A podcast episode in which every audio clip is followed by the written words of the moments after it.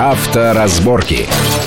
Итак, мы продолжаем обсуждать э, недавнее предложение, которое родилось эм, в среде автодилеров о том, что возможно как-то попросить государство запретить продавать подержанные бэушные наши автомобили из рук в руки по объявлениям, кроме как через официальных дилеров. Вот мы обратились к зарубежному опыту, где автомобилизация прошла э, значительно раньше, чем у нас, будь то там Америка или Европа, и выясняется, что, собственно говоря, мало продаж э, там из рук в руки по так простой причине, что людям выгодно идти к этим дилерам. Просто нет нужды, действительно, потому что слишком много сервисов, э, скажем, э, те, которые работают у афроамериканцев, те, которые работают... Ну, каждый, а, да. Ну, там, там действительно такая локация существует.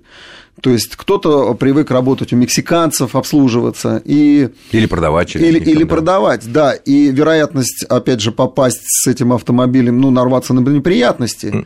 Где-то шаровая опора открутилась, где-то ну, амортизатор. Но все равно потел. меньше, чем если из рук руки непонятно, где ты купил Конечно, в каком-то поэтому, переулке. Поэтому люди спокойно идут к дилеру. Понятно. К дилеру или э, тот, кто продает автомобили, потому что там есть действительно некая гарантия. Но цена между э, из рук в руки продаю, продающимся автомобилем и у дилера, она минимальна. Она минимальная, а она оправдывает слишком... эту как бы а у нас элемент безопасности. Понятно. То есть э, дилерам мы можем, как представители широкой автомобильной общественности, сказать, ребята, все в ваших руках. В ваших Хотите, клубах. чтобы вам, к вам потянулся народ, да, и привозил к вам свои подержанные машины, а вы чтобы это продавали, ну, придумайте варианты, снизьте маржу, да, или как. Да, да правильно. И не надо никаких запретов. Акции придумывайте, ну, ставьте машины, всё, принимайте чем, машины. Закрыли, так, да, так, чтобы, маловероятно, так, чтобы это... Э, владелец да, нес минимум, минимум расходов. Естественно. Вот Хорошо. Ладно, будем надеяться, что все и мы, как овцы, и волки в виде дилеров, все останутся сыты, целы, и все будет хорошо. Э, следующая инновация – камеры на МКАД. Э, некоторое время назад было объявлено о том, что э, камеры на МКАД будут э, ловить злостных обочечников, тех, которые ездят по обочине, благо там на МКАД они хорошие такие, но иногда на обочинах стоят КАМАЗы, которые сломались или что-то такое, бывает всякие без, неприятности. Без фонарей. теперь, да, без фонарей. Без фонарей, особенно да. ночью, да, и катафоты там уже либо сильно грязные, либо отсутствуют по причине старости автомобиля. По причине КАМАЗа, да. По причине КАМАЗа, да. Но вот тут еще поступает сообщение, что будто бы появились камеры, которые начали отслеживать уже и грузовики на МКАДе. Саш, на самом деле эм, это инновация, следящая камера, их больше 100 на МКАДе, а будет еще больше были призваны следить как раз за грузовиками, потому что грузовикам полной массы 3,5 тонны и больше нельзя выезжать дальше второй полосы. Независимо от, даже тогда, когда им можно ездить там ночью, там, да? Да неважно. Все, не вот так. На... нельзя дальше второй полосы. Там только для поворота, для перестроения. Ну, где на МКАДе перестраиваться? Влево. Налево. Налево. Налево, да. Поворот налево по стрелке на МКАДе. Можно только груз налево вести. Ну, да. А перестраиваться нет. Поэтому э, камеры настроили так. А заодно уже эти камеры настроили на бочечников. Те, кто мчатся вот за вот этой белой полосой справа. Штраф полторы тысячи рублей. Это для легковых машин или грузовиков, кто выйдет э, левее, тысяча рублей. Я думаю, что уже первые письма пошли, а вот по, штрафы. По поводу обочечников, вот э, сейчас в эти э, праздничные майские дни огромное количество людей ездит на дачу, с дачи туда-сюда. Э, понятно, что пробки, и возвращаться все еще будут. Ну, вот опять же такой вечный религиозный спор среди тех, кто ездит по правилам, и тем, кто ездит по обочинам, ну, которые как бы которые утверждают, что они создают дополнительную полосу, угу. по которой, значит, идет дополнительное движение. Тут вот на днях попалось мне такое печальное относительно обсуждение в интернете, что человек ехал по МКАДу и видел, что под КАМАЗ как раз вот подстоящий влетел на большой скорости автомобиль, вероятно, там были жертвы, и человек задается вопросом, с какой же теперь с душой и совестью будет ездить тот человек, который не впустил обратно этого обочечника, вот чтобы он объехал КАМАЗ, когда он это... По правилам, если мы справа видим человека, несущегося на КАМАЗ, который мы тоже увидели, мы не обязаны его пускать? Нет, не обязаны, конечно. Но мы должны по-человечески. Резко затормозить, подставить свой зад. Нет, нет, конечно, но опытный автомобилист на самом деле. Он следит по зеркалам, и он видит тех, кто мчится, несет любые, стрем... оп... любые опытные автомобилисты да. в правое зеркало смотрят гораздо реже, чем в левое. Ты же помнишь, ну, что да. при советской власти правых зеркал вообще не, не было, не было потому что считал... головой. Нет, нет, правых зеркал не было, потому что наши конструкторы и те люди, которые отвечали за безопасность, полагали, наверное, было основание, что правое зеркало, ну, собственно, мало на что влияет. Так, так на самом деле так и было. Москвич 41 только, кажется, Ну, интенсивность какова была движения-то? Ну, все дороги были двухполосные. Зачем правое зеркало? Ну, головой повернет человек, ничего страшного. Хорошо. А, а сейчас е... многополосица. А как, какой совет можно дать водителям, может быть, который не очень опытный или не очень, сказать, уверенный в себе, или не очень хладнокровный?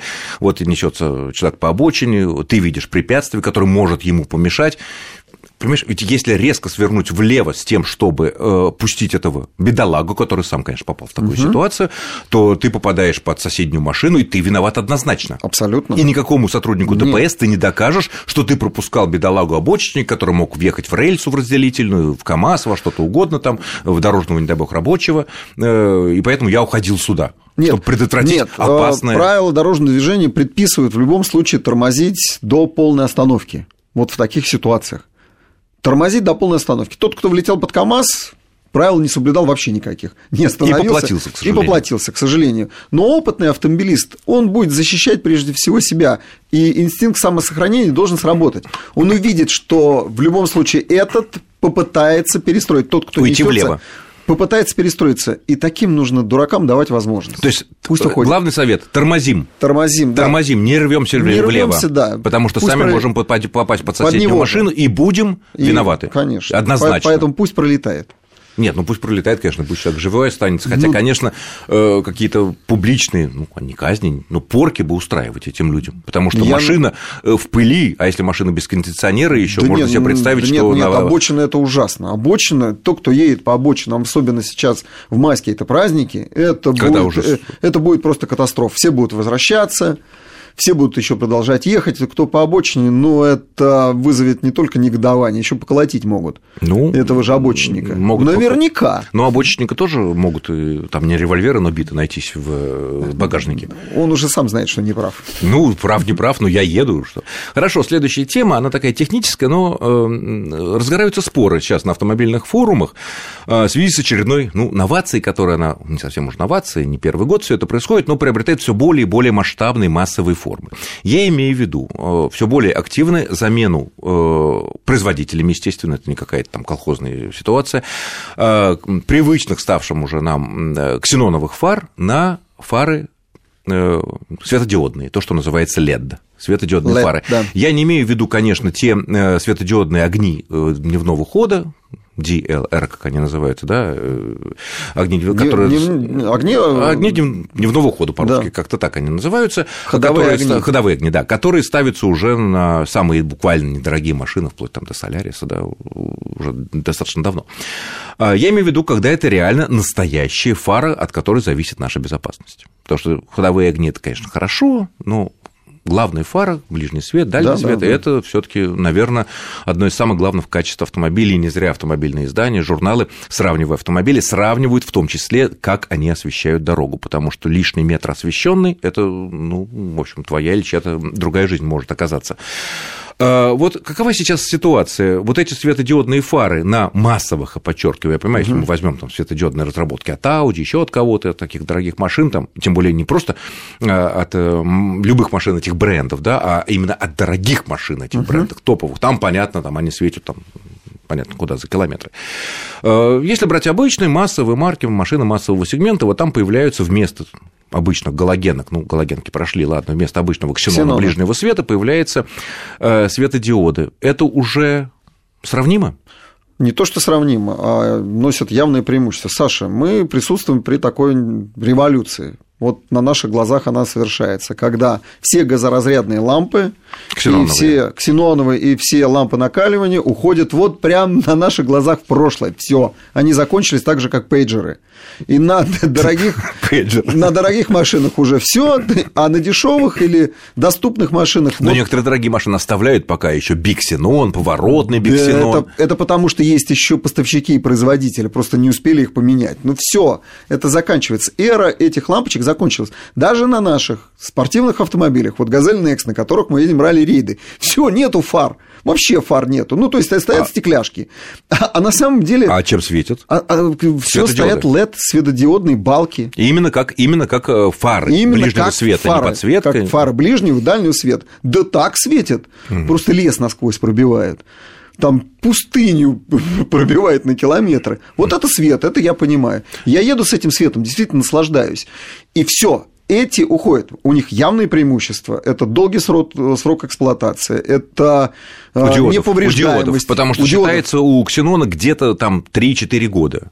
Да еще да, Ксенон мало того, он настолько требовательный, там Это да. электроника существует, 120 система, тысяч вольт для розжига система прожига, поддержание вот, вот этой дуги. А у диода этого ничего нету? Ничего нету, ну, конечно, это сам, самая простая штука, что может быть. Она ничего не весит, а, она потребляет минимум энергии, а мало того, а почему меняется... тогда это лет пять назад не произошло? Диод давно не было были? еще таких мощных. Таких мощных светодиодов просто не было.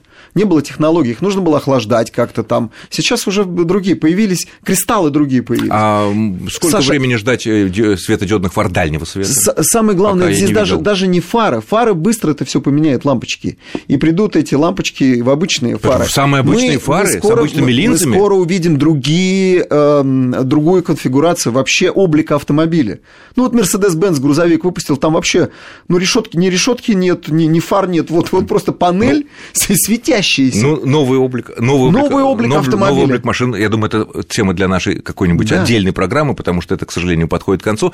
Я благодарю нашего гостя, это был зам главного редактора журнала «За рулем» Вячеслав Субботин. Вячеслав, спасибо огромное за интересный разговор. Вот. Ну, а всем, э, со всех с наступающими прошедшими праздниками, и желательно, чтобы спокойненько и доехать до места назначения, и вернуться потом домой, и приступить к работе после после этих наших длинных праздников. Всего хорошего. С вами был Александр Злобин. Счастливо. Авторазборки.